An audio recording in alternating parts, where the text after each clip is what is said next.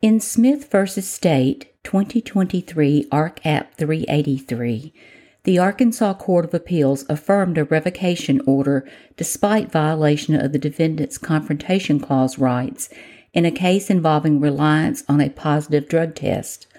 Harmless error prevailed, however, to support revocation, Judge Thyer ruled. Quote, Appellant Rodney Dwayne Smith appeals the order of the Arkansas County Circuit Court revoking his probation and sentencing him to a term of three years in the Arkansas Department of Correction. On appeal, he asserts that the Circuit Court committed reversible error by admitting testimony into evidence in violation of the Confrontation Clause. We affirm. The revocation hearing was held on September 8, 2022. The state's first witness at the hearing was probation officer Mahir Tucker, who was called to testify regarding Smith's positive drug screen. Agent Tucker advised the court that, while he was familiar with Smith's case through the probation office records, he had not met Smith until the revocation hearing.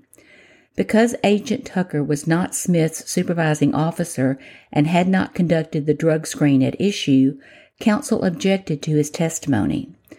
Counsel asserted that because the drug screen administered to Smith required interpretation by the supervising officer, and because his supervising officer was not present to testify at the hearing, allowing Agent Mahir to testify regarding the results of that drug screen would violate Smith's constitutional right to confrontation.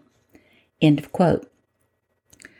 The missing witness would normally require reversal, the opinion explained. Quote, Generally, a defendant in a revocation hearing is not entitled to the full panoply of rights that attend a criminal prosecution, but he or she is entitled to due process. Goforth v. State, 27 Ark. App 150. As we recognized in Goforth, the United States Supreme Court has held that a defendant is entitled to the right to confront and cross examine adverse witnesses unless good cause is shown for not allowing confrontation. This holding is codified at Arkansas Code Annotated Section 1693 307C1. According to Goforth, the circuit court must balance the probationer's right to confront witnesses against grounds asserted by the state for not requiring confrontation. First, the court should assess the explanation offered by the state for why confrontation is undesirable or impractical. A second factor that must be considered is the reliability of the evidence that the state offers in place of live testimony. Responding to Smith's objection that he would not be able to confront his reporting officer, the state explained that good cause existed because there was a policy and procedure in place for administering a drug test that Agent Tucker was trained in the policy and procedure, that standard records were kept on each probationer in the ordinary course of business, that Agent Tucker had access to the supervising officer's notes and records, and that no additional testimony would be required regarding the results. Notably absent, however, was the name of his supervising officer and why he or she was not available to testify.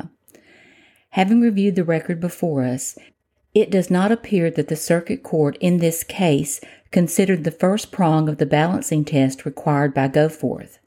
Despite any evidence as to why the supervising officer was unavailable to testify, thereby making confrontation impractical, the court found that good cause existed due to the reliability of the evidence.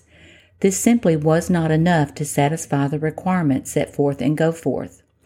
Moreover, the testimony elicited at trial revealed that in some instances, the interpretation of the drug screen requires some subjective interpretation and or verification by a second officer. While the records Agent Tucker relied on did not indicate that verification by a second officer was required in this case, Agent Tucker had no personal knowledge as to the visual conclusiveness of the test or whether such verification should have been provided.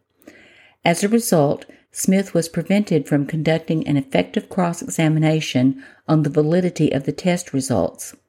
Thus, we hold that the Confrontation Clause was violated. However, When error occurs at revocation proceedings involving the constitutional right to confront adverse witnesses, those errors are subject to harmless error analysis. The circuit court here found that Smith had violated the terms and conditions of his probation, requiring him to abstain from illegal drug use.